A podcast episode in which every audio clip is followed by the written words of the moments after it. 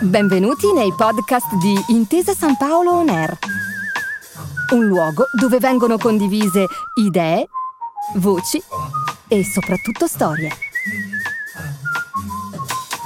Buon ascolto.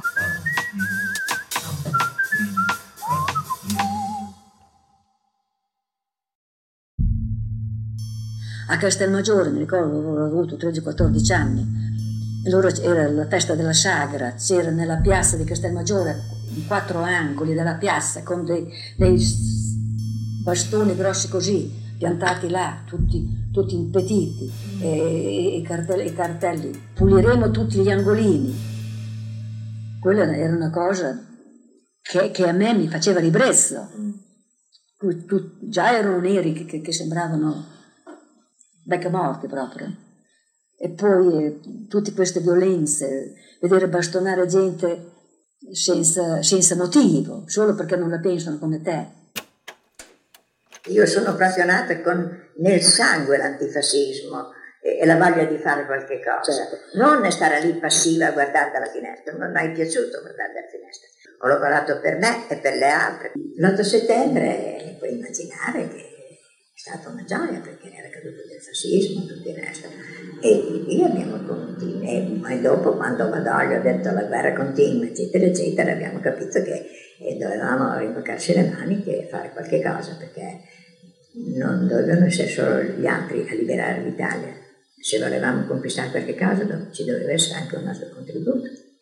Nel 1943, dopo il crollo del fascismo e l'armistizio, tantissime donne si impegnano da subito nella resistenza, cominciano in modo spontaneo, di slancio, facendo quel che c'è da fare a seconda del luogo e delle possibilità. No, non era una vocazione, era semplicemente una maniera come un'altra per poter aiutare l'Italia. Io in quel momento non pensavo alla storia dei partiti o una cosa o un'altra, pensavo di mettere a posto l'Italia che in quel momento era sbagliata e basta. Bisognava che tutti dovevamo contribuire a fare qualche cosa.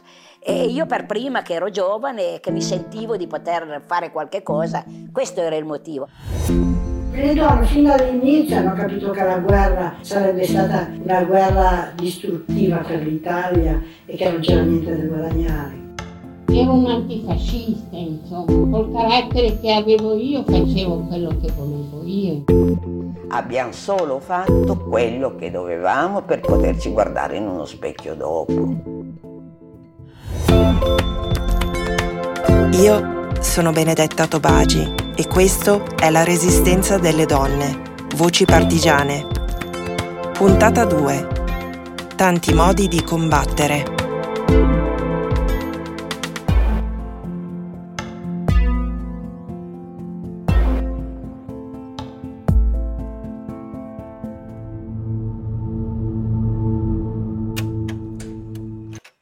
Immediatamente le prime notti dopo l'8 settembre, notti, eh, siamo andati al distretto che era abbandonato a se stesso, abbiamo preso un sacco di fogli di licenze che erano lì sui tavoli liberamente a disposizione di chi arrivava e abbiamo cominciato a fare delle licenze false. E allora copiavamo su un vetro eh, la firma del colonnello comandante del distretto e scrivevamo un sacco di permessi, perciò tutti eh, gli ufficiali che Bellino incontrava in giro, gli ufficiali, i soldati, i militari, tutti quelli che avevano diciamo, dei problemi con eh, gli eventuali tedeschi che stavano già prendendoli e mettendoli sui carri bestiame e mandandoli via, eh, presentavano una licenza, eh, non so se poi è rimasta valida, comunque astenia e anoressia, mi diceva il medico amico di, che non ricordo il nome, di Bellino, e io scrivevo astenia. le prime tre notti dopo l'8 settembre le ho trascorse così.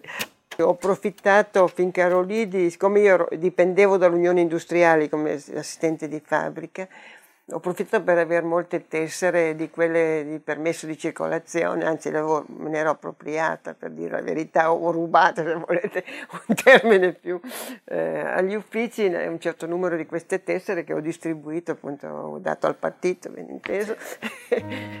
Per donne come Lucia Boetto e Bianca Guidetti Serra, che abbiamo già incontrato nella prima puntata, entrare nella resistenza è un fatto naturale Qualcun'altra invece viene tirata in mezzo, quasi per caso, e spesso in modo molto casereccio, come accade per esempio alla giovanissima Lidia Menapace in quel di Novara. Andando e venendo dopo l'8 settembre per scendere a scuola e poi tornare a casa, un giorno mia sorella e io incontriamo sulla strada per andare a questo paese, che era Suno, un po' verso le montagne, incontriamo due ragazze in borghese ma con dei moschetti a tracolla. Ci fermano e ci dicono eh, voi chi siete? Diciamo chi siamo, da che parte state? E noi diciamo, oh, hanno portato via nostro padre, stiamo contro quelli che l'hanno portato via. Ecco. Fareste qualche cosa per noi? Che cosa? Voi scendete, sì, scendiamo tutti i giorni a, a Novara. Ci direste che soldati ci sono, che mostrine hanno, che numeri e così. Allora abbiamo detto di sì, siamo stati arruolati immediatamente nell'intelligence partigiana, come vedete era una cosa tutta fatta in casa proprio, insomma, no? quando si dice Qualche ragazza invece cerca i partigiani per offrire il proprio aiuto, come la studentessa torinese Marisa Sacco, che già simpatizza per il gruppo antifascista di Giustizia e Libertà. Poco dopo l'8 settembre, un mio amico di Fossano, più vecchio di me, era molto amici, faceva delle cose. Allora, io in quel momento ero a Fossano, c'erano stati fatti di Bove, cioè sentiva delle cose. Allora sono andata lì gli ho detto, senti, io ho capito che tu fai delle cose voglio farle anch'io.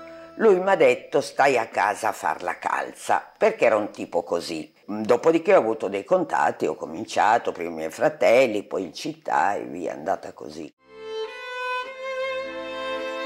La romana Carla Capponi, una bella 25enne dai riccioli biondi, addirittura li rincorre i partigiani e anche a lei tocca essere presa in giro.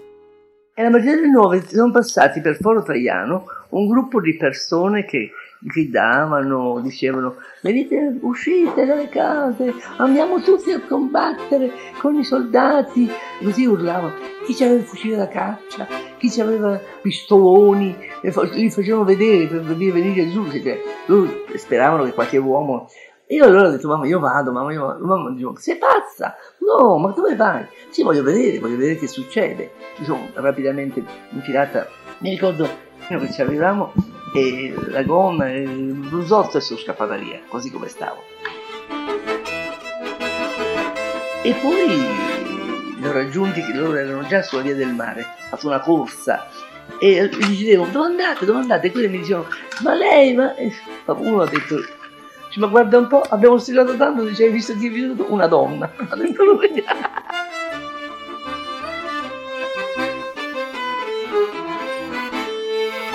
Ovviamente sono battute ironiche, ma rivelatrici. I pregiudizi sessisti all'epoca sono molto radicati, e non solo tra i fascisti. Nonostante questo, è chiaro da subito a tutti che le donne in quel momento rappresentano una risorsa indispensabile. Dopo i bandi con cui i nazifascisti richiamano gli uomini al fronte, solo le donne possono muoversi liberamente. Lo ricorda Adriana Fava, una sarta di Galliera, in provincia di Bologna, che allora aveva 21 anni. È stata un'epoca che circolavamo soltanto noi e i fascisti. Si incontrava 10 persone, sì o no, eh, perché erano tutti sfolati, con i bombardamenti, la gente scolava. Eravamo soltanto noi in circolo, ecco. Cominciai a portare in giro le armi. Le armi e ci sono stato un anno intero. Eh, un uomo poteva, aveva proprio difficoltà, un giovane che non avesse documenti non poteva stare in città, poteva essere fermato se non aveva dei documenti che lo giustificassero, e anche talvolta anche se li aveva non bastava. Una donna eh, aveva maggiore facilità. Ecco, allora eh, è chiaro che quelle che erano disponibili anche a fare qualcosa eh, erano meglio utilizzate eh, in questo modo. Per questo, il Comitato di Liberazione Nazionale a Roma, di cui fanno parte i leader di tutte le forze politiche antifasciste, ben presto getta le basi di una rete destinata proprio a raccogliere e coordinare il contributo femminile alla resistenza. E sono le stesse donne a metterla in piedi, come racconta ancora Bianca Guidetti Serra, intervistata da Paolo Gobetti. Contemporaneamente è nata l'organizzazione femminile quando ho conosciuto tua mamma. Nel senso che abbiamo detto ma perché le donne di tutti i gruppi non si radunano e non fanno una qualche attività insieme, siccome cominciavano delle attività comuni, no? fatto di eh, portare in carcere i pacchi a quelli che venivano mano a mano arrestati, portare notizie, collegamenti con la montagna, queste cose qui erano, sono venuti su poi raccogliere della roba, insomma raccogliere soldi, fare queste robe qua. E allora... Eh, non mi ricordo come, ma insomma in quell'occasione abbiamo formato un primo gruppo. Eh, io ho portato appunto la Maria Negarville, l'ho fatta incontrare con, con tua madre, lei era la comunista de, di questo gruppo. La mamma dell'intervistatore è Ada Prospero Marchesini Gobetti. È la vedova del martire Piero Gobetti, morto nel 1926 a seguito delle violenze subite dai fascisti, quando Paolo era appena nato. Amica di Benedetto Croce, Ada milita nel gruppo Giustizia e Libertà ed è una delle figure di riferimento per l'antifascismo clandestino. Sentiamo come ci racconta quel primo incontro Maria Bronzo Negarvilla, quella che nella prima puntata diceva che tutte le frontiere erano sue.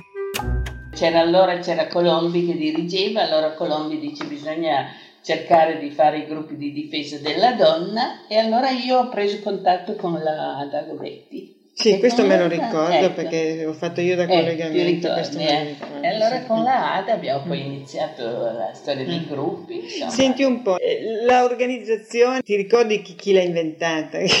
perché eh, veniva dal partito comunista. Sì, no? Lei, a me Colombi mi ha detto li chiameremo gruppi di difesa. Ecco, ha deciso lui. Sì, lui probabilmente aveva delle sì. direttive perché mm. c'erano per tutta l'Italia, no? Ora lui era a Torino e allora a Torino ha dato l'incarico a me mm. dicendo cercati le, le, compagne che più tu conosci, soprattutto lui mi ha subito indicato anche la Gobetti, mm. difatti io allora mi ricordo che sono andata a casa della Ada e abbiamo, anzi la Ada era molto entusiasta. In verità Ada Gobetti non era esattamente entusiasta, almeno stando a quel che scrive nel suo diario. Lo legge per noi Arianna Scommegna. 10 dicembre 1943. Oggi è venuta da me una donna comunista a parlarmi dell'organizzazione femminile di cui dovrò occuparmi. È semplice e simpatica e si fa chiamare Rosetta. Rosetta non è altri che Maria Bronzo, ovviamente. L'organizzazione si chiama Gruppi di difesa della donna e per l'assistenza ai combattenti della libertà. Non mi piace. In primo luogo è troppo lungo. E poi perché difesa della donna e assistenza, eccetera? Non sarebbe più semplice dire volontarie della libertà anche per le donne? È certo che sarebbe più semplice, eppure più giusto, perché dall'8 settembre in poi sono state le donne a difendere gli uomini, come abbiamo sentito dai loro racconti. Ada Gobetti, però, ha una perplessità ancora più sostanziale. Sono convinta che i problemi di oggi, la pace, la libertà, la giustizia, tocchino allo stesso modo uomini e donne. Confesso che dopo l'entusiasmo suffragistico della lontana adolescenza non mi ero mai più occupata di cose femminili. Ma esiste veramente una questione della donna? Il voto ce lo debbono dare e ce lo daranno. È nella logica delle cose. Forse il non vedere il problema è deficienza mia. Comunque, mi pare di essere la meno adatta a occuparmi di queste cose.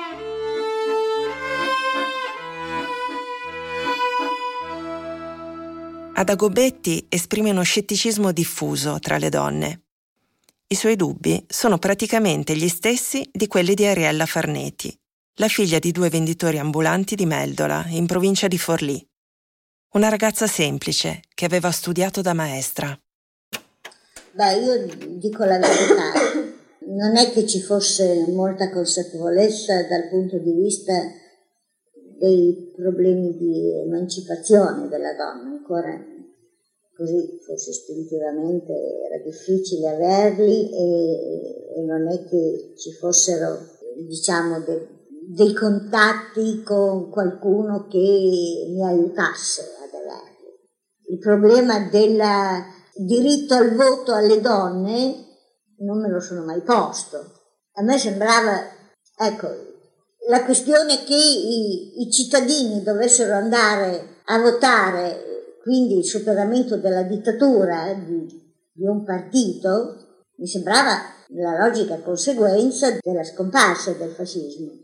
Quindi non è che mi ponessi dei problemi specifici che riguardavano le donne. Per cui ecco, anche questa faccenda del diritto al lavoro delle donne mi sembrava una cosa naturale, in un certo senso. Perché a me chi sosteneva la famiglia, soprattutto nelle famiglie degli operai, era la donna che portava a casa la busta paga, lo stipendio. Mm. La classe operaia meldolese era formata da donne, perché gli uomini o facevano i muratori o facevano i braccianti, quindi lavori considerati stagionali. Mm. Le donne no, le donne lavoravano in fabbrica, anche in casa mia, insomma, nei mercati non ci andava solo mio babbo, ci andava anche mia mamma. E, non so, quando si andava a fare gli acquisti all'ingrosso, andava anche mia mamma. e gli affari li faceva anche mia mamma, direi che a volte li faceva anche meglio di mio babbo. Altre invece sono fermamente convinte che una questione della donna ci sia e sia pure bella grossa. In famiglia, per esempio, la legge vuole le donne sottomesse all'uomo, prima al padre e poi al marito. Se nel paese di Ariella le donne lavorano in fabbriche e nelle filande, in tante altre zone d'Italia sono penalizzate nel lavoro e comunque sono pagate sempre molto meno degli uomini. Sentiamo prima Vespignani, la sarta di Imola che abbiamo già incontrato nella prima puntata. Noi eravamo convinti, coscienti, di fare qualche cosa per le donne, perché le donne erano le più tartassate. Le donne non avevano i posti di lavoro in fabbrica, le donne non avevano diritto al voto, le donne, insomma, tante cose che le donne non le avevano, quindi si dovevano conquistare e per conquistare bisognava muoversi. Alle donne sono precluse moltissime professioni. Sono discriminate persino nel pubblico impiego. 38 ma soprattutto nel 39 sono state emanate delle disposizioni, proprio legge per cui né enti pubblici e neanche aziende private potevano assumere più del 10% di donne. Salvo, salvo, per le categorie privilegiate che erano le vedove di guerra, le vedove dei grandi gerarchi. Dei... Bianca Guidetti Serra se lo ricorda bene, perché all'epoca di quelle leggi stava cercando lavoro. Alla fine, comunque, anche grazie all'esperienza della resistenza, tantissime donne maturano la consapevolezza che una questione di genere esiste e come. È la stessa Ada Gobetti a convincersene. Incomincio a capire che cosa può voler dire oggi lavoro tra le donne. Si tratta di parlare il linguaggio che meglio può fare appello alle qualità femminili, che pur affermando una teorica uguaglianza, bisogna riconoscere l'esistenza di differenze e profonde che creano sensibilità, interessi, impulsi diversi. Con noi dovrebbero lavorare anche una socialista, una liberale, una democristiana, ma per ora non ci sono ancora. Incominceremo noi. Cercherò intanto di mobilitare le donne che conosco e convincerle a far calze, indumenti per i partigiani. Nulla convince della bontà di una causa quanto lavorare per essa. La donna, finora indifferente, che abbia fatto un paio di calze per i ragazzi in montagna, e a questo non è difficile convincerla, si sentirà impegnata e legata alla sua battaglia e sarà disposta domani ad affrontare responsabilità ben più gravi. Io attribuisco molta importanza a questa organizzazione che è stata sempre studiata male. In questo senso, così le cronache storiche, quelle ufficiali, danno un numero di appartenenza di 70.000 persone. No, non so se sia il numero esatto, però sono state certamente molte, molte decine di migliaia e credo che sia la prima volta nella storia che eh, per questo hanno importanza la prima volta nella storia che donne di orientamenti diversi, perché c'erano anche le cattoliche con orientamenti diversi, si sono unite per partecipare vabbè, a una lotta nazionale in numero così eh, significativo, cioè non sono le eroine di guerra, che ce n'erano, ce n'erano state tante, ma proprio come popolo, come gente che eh, dà la sua, eh, la sua iniziativa, la sua, la sua attività proprio in forma di in, in, informazione, una formazione politica che mi pare non ci fosse stata in precedenza, anche se in forme modeste. Forme modeste che però garantiscono l'indispensabile supporto logistico alla guerra partigiana. Le donne procurano cibo, armi, medicine, garantiscono le comunicazioni, organizzano scioperi e manifestazioni e diffondono la stampa clandestina. E anche alle donne è richiesta molta disciplina, racconta ancora Adriana Fava. Eravamo militarizzati. Eh? Mm-hmm. Il mattino c'era l'orario di alzarsi, poi dopo c'era tutto il, il lavoro che dovevamo fare, mm. il lavoro che dovevamo fare, magari se c'era da uscire, io e la Rina uscivamo a vedere perché quei ragazzi dovevano andare in tal posto, andavamo a vedere se c'era posti di blocco, sì. se la strada era libera, se era questo, questo. Poi c'era da andare a prendere del materiale, che era poi sempre quel materiale lì nel tal posto, perché li avevano presi ai tedeschi e ai fascisti, mm. li avevano disarmati, poi li nascondevano, non potevano girare poi li smontavano, li mettevano da tal posto, poi dopo con uno eh, ci accompagnavano, poi li andavamo a recuperare e li portavamo noi. Anche questi scioperi, ragazzi, bisognava organizzarli, eh, non, certo. è, non, è, non si potevano fare così spontanei. La nostra organizzazione, le assicuro che era perfetta, stupenda. E ci fornivano delle, dei documenti, delle documentazioni validissime e validi, tant'è che non sono mai stata presa, mi hanno fermata tante volte. Lucia Boetto ci tiene a sottolineare quanto funzionino bene le reti di assistenza alla guerra partigiana, nonostante le condizioni estreme in cui si sono formate. E questo si deve in gran parte a una schiera di donne fenomenali, aggiunge Marisa Sacco. C'è questa donna favolosa che è stata la madre di Ugo Sacerdote, ebrea, Nizza si chiamava di cognome suo, di famiglia, che con documenti falsi andava in giro a affittare alloggi per il CLN, per chiunque ne avesse bisogno, con i suoi documenti falsi da ebrea. Cioè una donna straordinaria, sempre con la veletta, il cappellino, infatti sono certa che andava anche in montagna con cappellino e veletta. Trasporto di armi, insomma contatto con i partigiani, andavamo a prendere le direttive di così cosa dovevano fare, sapevamo dove era un gruppo, dove era quell'altro per portare le direttive, cosa dovevano fare, cosa non dovevano fare. Poi noi abbiamo cominciato a organizzare le donne nei gruppi di difesa. Andavamo a Bologna in bicicletta a prendere le direttive organizzare, per organizzare le donne, facevamo riunioni, avevamo una zona grandissima.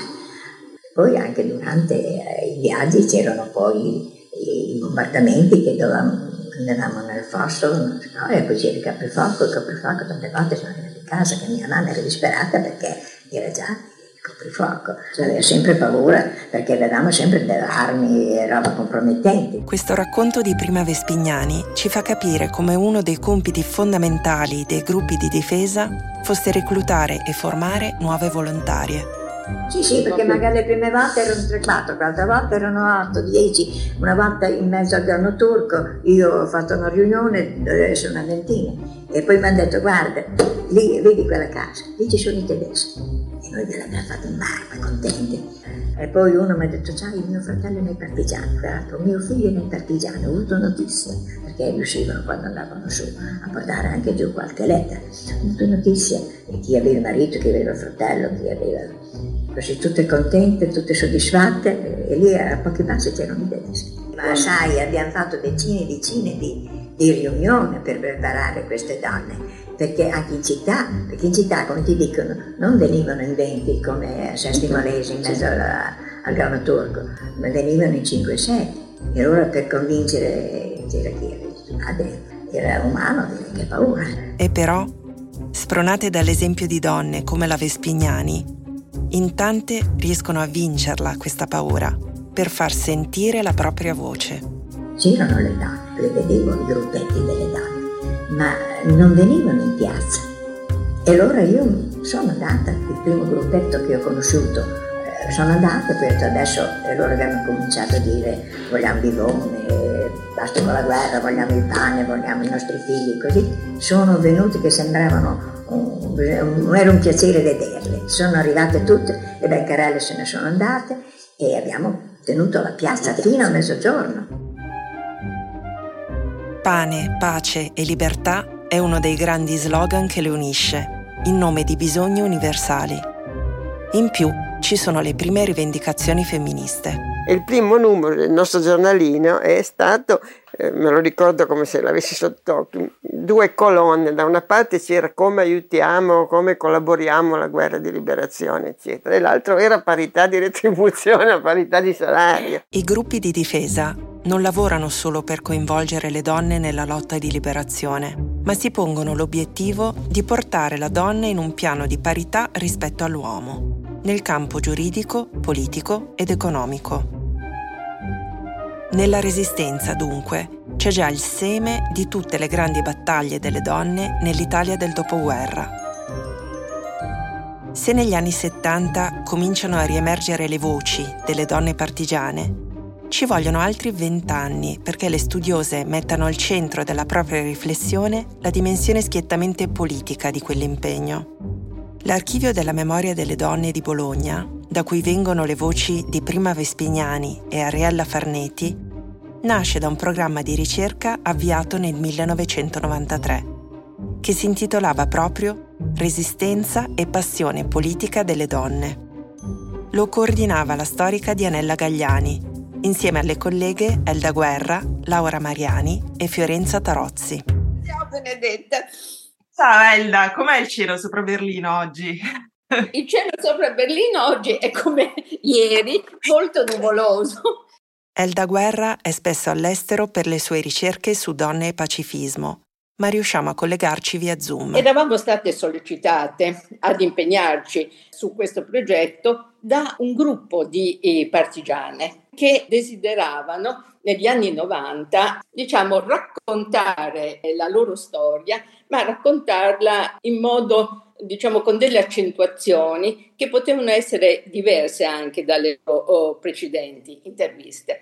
Tutte noi venivamo, diciamo, dalle esperienze di storia orale, naturalmente avevamo avuto rapporti, scambi con i gruppi che studiavano storia della resistenza a Torino e in altre città italiane. E allora decidemmo di fare in una regione come l'Emilia Romagna, dove la presenza femminile nella resistenza è stata tra le più alte di tutto il paese, decidemmo di raccogliere la maggiore quantità possibile di storie delle donne che avevano partecipato a questo evento per cui il gruppo di ricerca alla fine fu composto da tre generazioni femminili, la generazione delle resistenti che appunto ci avevano sollecitato in questa direzione, la generazione intermedia, vale a dire la nostra generazione, mettiamo tra virgolette quella delle figlie, cioè dal punto di vista anagrafico, che eh, con gli studi di storia delle donne erano ritornate diciamo su questo fondamentale capitolo della storia del paese per vedere qual era stato il significato di una presenza femminile all'interno di queste vicende e poi il gruppo delle ricercatrici più giovani. Raccolgono oltre 100 interviste che gettano una luce nuova su queste pagine di storia. All'interno di questo progetto, già come è presente nel titolo, volemmo dare proprio una particolare accentuazione all'elemento della politica. Cioè nel senso che eh, troppo spesso la eh, partecipazione delle donne nella resistenza non solo era stata vista come contributo, ma questo già Anna Bravo aveva ben chiarito che non si trattava di un contributo, ma di un elemento essenziale rispetto a quel tipo di lotta, ma era stata anche per le donne una scelta, così come eh, l'aveva rappresentata Claudio Pavone e quindi era stata una scelta politica. Volevamo dimostrare come questa resistenza civile fosse essa stessa una resistenza politica. Nel senso che le donne che l'avevano eseguito, che avevano fatto tutti questi gesti, sapevano benissimo che cosa significava. E in più, come si può vedere, lo stesso programma dei gruppi di difesa delle donne portava in sé un programma politico per il dopo.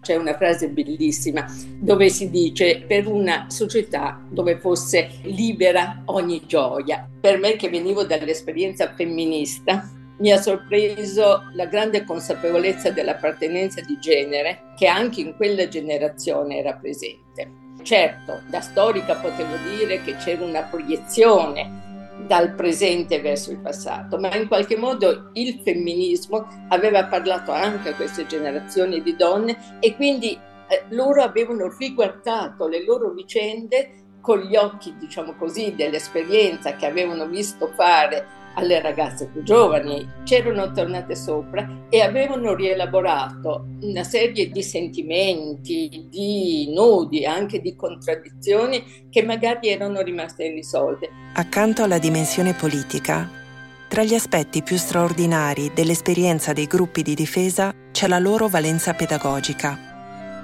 Lavorano per coinvolgere le donne nella lotta attivamente e coscientemente, come sottolinea il loro programma non si limitano a utilizzarle. Le donne più consapevoli insegnano alle altre e aprono loro un mondo di idee e di pensieri che fino a quel momento gli era stato precluso. Siccome eravamo tutte molto sprovvedute di informazioni, di conoscenze, di, di, so, di un regime democratico, ci siamo messi qualcuno di noi a studiare le elezioni, come sono le elezioni, eh, il sindacato, cos'è il sindacato, e poi fare delle piccole lezioni, quelle che sapevano un po' di più, ad altre, il che è significativo secondo me in momenti come questi che non erano proprio facili, no? in cui una donna doveva lavorare, doveva occuparsi delle cose, doveva fare le code, doveva, avere i suoi problemi, aveva non so, i suoi i maschi della famiglia o fuori o lontani o bisognosi di aiuto loro perché non potevano assolvere certi compiti, cioè, c'era tutto un problema così, il fatto di essere un certo numero che aveva voglia di fare queste cose, oltre che eh, eventualmente poi non c'erano delle demarcazioni così divise. Difatti, non è un lavoro che fanno solo le pochissime laureate come Bianca, ma anche ragazze come Dilva Daoli, di Novellara, in provincia di Reggio Emilia. Dilva veniva da una famiglia contadina e non aveva potuto studiare, ma era da sempre innamorata dei libri, come la sua mamma più erano riunioni di donne dove si spiegava cos'erano i gruppi di difesa, perché dovevamo organizzarci, perché dovevamo prepararci in questa lotta e sostenere il movimento partigiano per un fine di giustizia, di libertà, per la fine della guerra, tutte le cose che riguardavano tutte le donne. Questo cercavamo di spiegarlo nel modo migliore e con tutto il calore possibile per farci capire. Ed era giusto farlo perché c'era anche il contributo, infatti le donne nelle nostre zone sempre, sono, insomma, si sono organizzati gruppi di difesa in tante, anche le ragazze giovani. Nelle frazioni avevamo dappertutto i, i gruppi di difesa, noi del 44, e avevamo lavorato tanto per formarli, sai. E dette tante parole, tutto quello che ci sentivamo col cuore di dirlo contro il fascismo, contro la situazione, contro l'oppressione della donna, contro la mancanza di libertà per acquisire dei diritti nuovi quando finisce la guerra, per avere una nostra fisonomia femminile e non sempre soggette a tutte le cattiverie che la società ha sempre ripagato alla donna, specialmente di campagna. Queste cose lo dicevamo col calore di chi ci credeva proprio, di chi lo faceva col cuore e con l'idea di farlo, con proprio la fede. E ci, ci ha dato dei frutti enormi questa nostra questa nostra volontà di fare, perché magari la forza della fame, della situazione ha aiutato molto, ma anche tutte le parole che si dicevano, tutta l'importanza della stampa, de, delle riunioni che si dicevano per sollevare queste masse femminili, questa massa, questa massa di lavoratori, femminili o no, ma che non ha mai conosciuto la politica sotto il fascismo, poco anche prima. Insomma, è un cambiamento radicale nella vita italiana, la, la lotta per la resistenza. In tutto questo non c'è una netta divisione dei ruoli. La maggioranza di queste appartenenti ai gruppi di difesa aveva anche dei rapporti con la montagna, con i combattenti, eh, molte facevano le staffette contemporaneamente, eh, insomma c'era una, una, serie di attività eh, che, che non è che facessero soltanto quella. No? La resistenza, insomma, è un mondo nuovo, in cui le donne sperimentano grande libertà e al tempo stesso corrono rischi enormi e mostrano coraggio da vendere, anche perché spesso se ne vanno in giro disarmate, pur svolgendo compiti ad altissimo rischio. Ho portato esplosivo. Ad esempio, quando si è trattato di portare l'esplosivo, il plastico che nel gennaio del 44 gli inglesi paracadutavano in Valpesio, avevano mandato giù anche paracadutato un istruttore, si chiamava Siro, e questo istruttore eh, insegnava ad usare il plastico, nessuno sapeva mica che cosa fosse il plastico. E lui insegnava eh, a impastarlo su una stufa rovente, noi andavamo tutti a finire contro il muro paura che esplodesse. E lui, questo istruttore, dava, dava istruzioni a, ai partigiani, ma mi inserivo anch'io mi prendevo il plastico, lui poi mi dava anche i detonatori che io mi mettevo sulle dita, tra il guanto e le dita, ogni dito ne aveva uno, quindi portavo 10 detonatori ogni volta. Poi impugnavo la bicicletta, la, il nubrio, la miccia me la mettevo intorno al corpo, c'era la miccia bianca, la miccia nera, quella di lenta combustione, quella di combustione veloce e, e poi eh, insegnavo al ferroviere che doveva trasportare a Torino poi questo materiale come si usa. Cioè lo mettete su una stufa rovente, eh, lo impastate come si impasta la pasta del pane, poi si infila eh, questa pasta che diventa morbidissima e si inserisce dove volete, soprattutto nelle rotaie, entra molto bene, inserite un detonatore, a questo attaccate la miccia, accendete e boom, salterà qualcosa. E saltavano le rotaie dei... Eh, vagoni che erano nel, nei binari morti in attesa di partire pieni di macchinari, di derrate, di quadri e tutto ciò che i tedeschi raccoglievano per mandare in Germania. Un bel momento hanno incominciato a saltare i treni e i treni saltavano ad opera, forse non ero soltanto io a portare giù plastico, però comunque il plastico era nuovo per tutti quanti, nessuno lo sapeva adoperare e noi a voce davamo le istruzioni, funzionava perché i treni poi saltavano non uccideva persone, sabotava. E per i sabotaggi, ecco, devo dire che insomma mi sentirei ancora adesso di farli se occorresse. Eppure, Lucia Boetto è una di quelle che rifiuta in modo nettissimo di usare le armi. Per molte ragazze e donne, questa scelta è frutto di una repulsione istintiva. Per altre, come Lucia, è una vera e propria scelta etica. Io non ho mai viaggiato armata. Io non saprei neanche premere un grilletto, io sono sempre stata contro le guerre. Io, io detesto la guerra. Anche la novarese Lidia Menapace, quella che era entrata nella resistenza quasi per caso, in quel momento fa una scelta che poi la porterà a battersi per la causa pacifista per tutto il dopoguerra. A un certo momento io ho detto non voglio portare armi perché ogni tanto ci buttavano armi gli inglesi, no? cioè, venivano la notte e noi mettevamo quattro fuochi, eh, quattro angoli di un, di un, campo e loro buttavano giù armi, munizioni, ma anche medicinali, coperte, viveri e così via. E queste cose io stavo. Non fu una scelta nobile, io ci tengo sempre. La resistenza è una cosa antieroica proprio, assolutamente antieroica non voglio portare armi perché ho paura di farmi male da sola, io non, non so proprio usare. Allora mi dissero, possiamo addestrarti. Io, qui venne la cosa di coscienza, non voglio imparare. Non voglio imparare perché sono sicura che non sarai mai capace e non vorrei imparare ad essere capace di sparare nella pancia di nessuno. Poi c'è chi, come Marisa Sacco, pur condividendo il sentire, ne vede anche le contraddizioni. Io ho rifiutato l'uso delle armi, proprio rifiutato, perché io dicevo le donne sono quelle che danno la vita, non la possono togliere, ponendomi però immediatamente dopo l'altro problema, perché dicevo, eh già, ma se la resistenza per un caso in un mondo spopolato di uomini dovessero farla solo le donne, ma come fanno? se partono dalla mia teoria. La resistenza non avviene, perché non è vero che, come dicevano i socialisti, solo sabotaggi e cose, no, lì bisognava sparare, bisognava far fuori, se no chi le teneva ferme le divisioni tedesche qua. Alcune ragazze, in verità, anche se ripetono che non userebbero mai le armi, un po' ne subiscono il fascino. Si capisce. Sono un oggetto proibito, un feticcio maschile.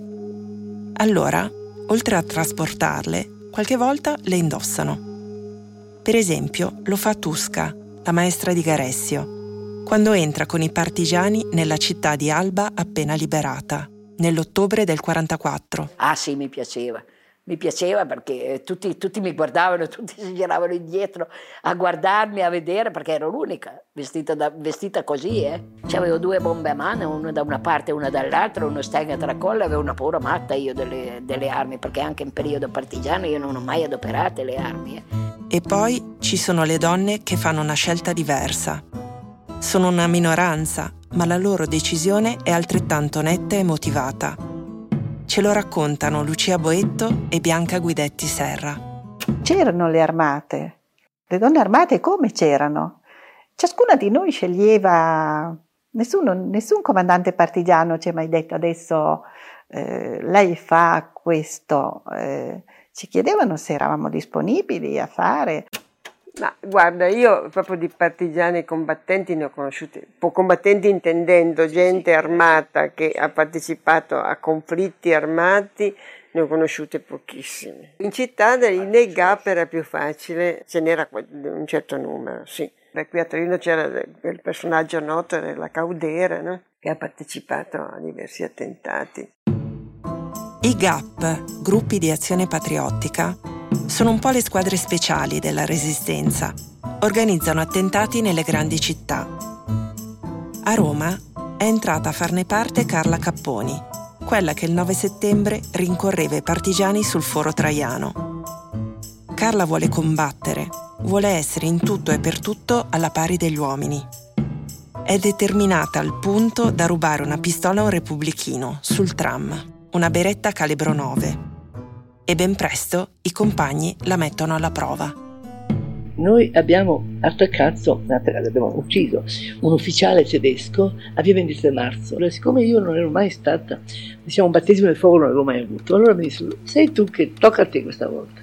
Io mi sentivo vivere il mio caro perché sparare a un uomo poi alla schiena, mi sembrava una cosa di una viltà terribile, devo dire.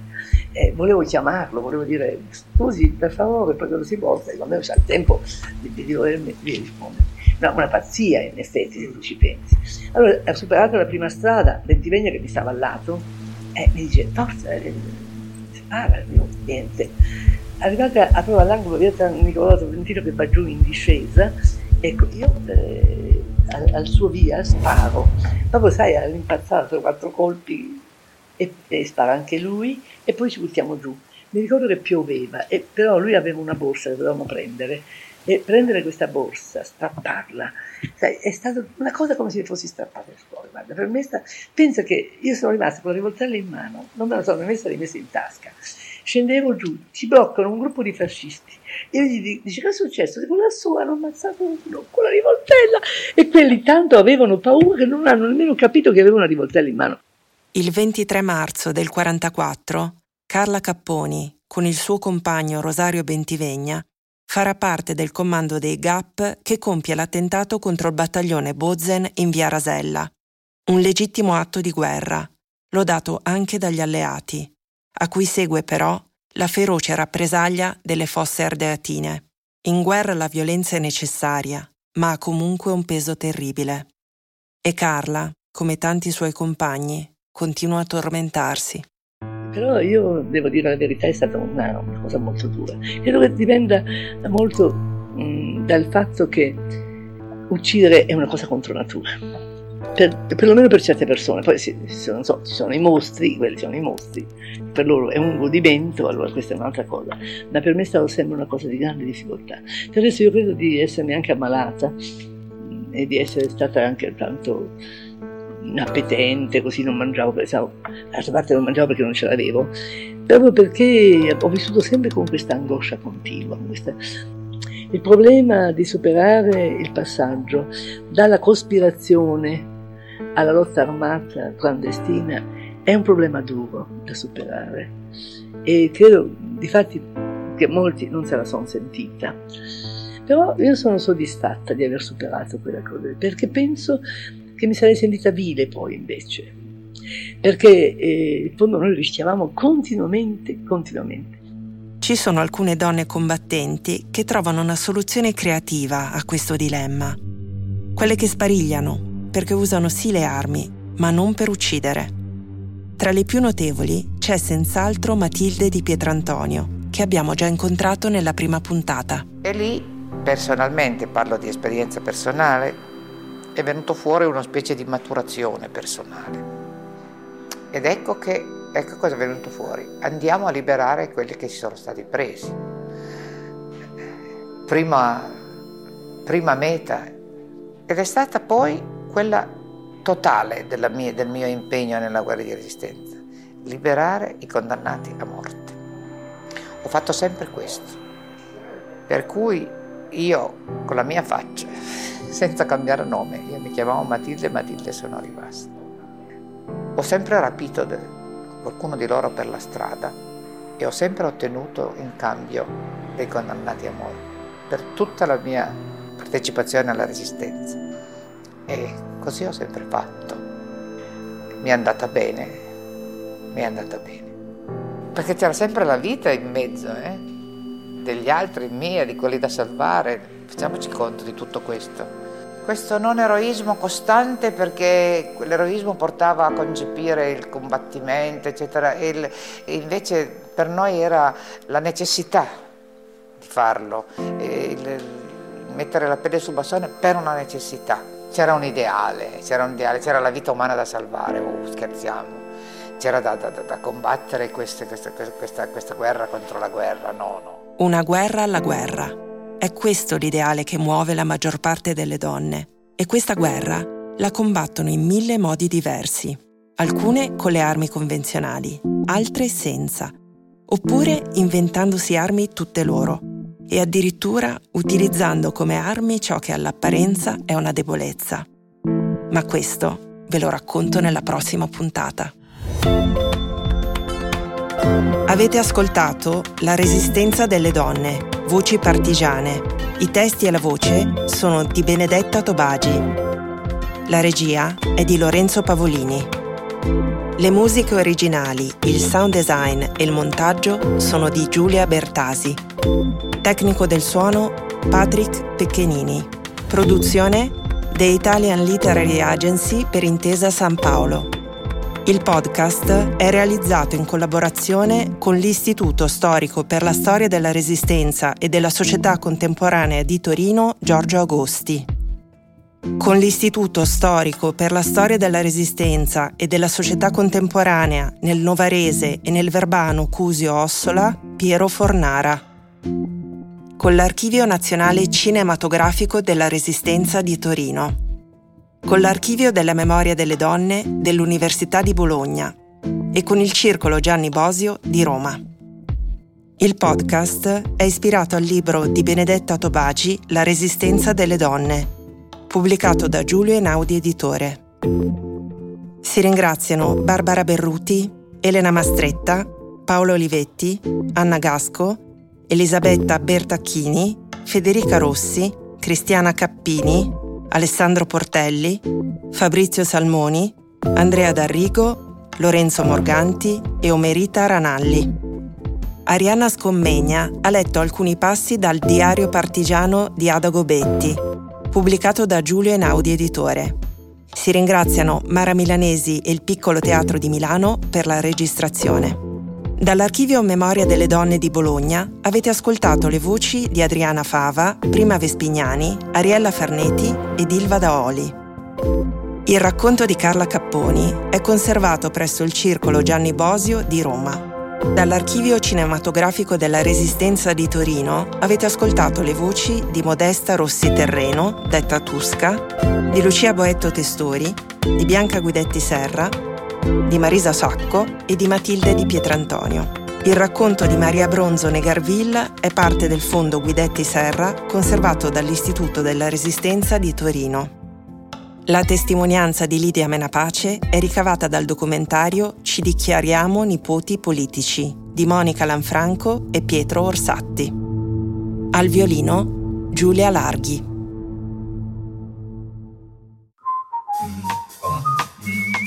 Grazie per aver ascoltato i podcast di Intesa San Paolo On Air. Al prossimo episodio.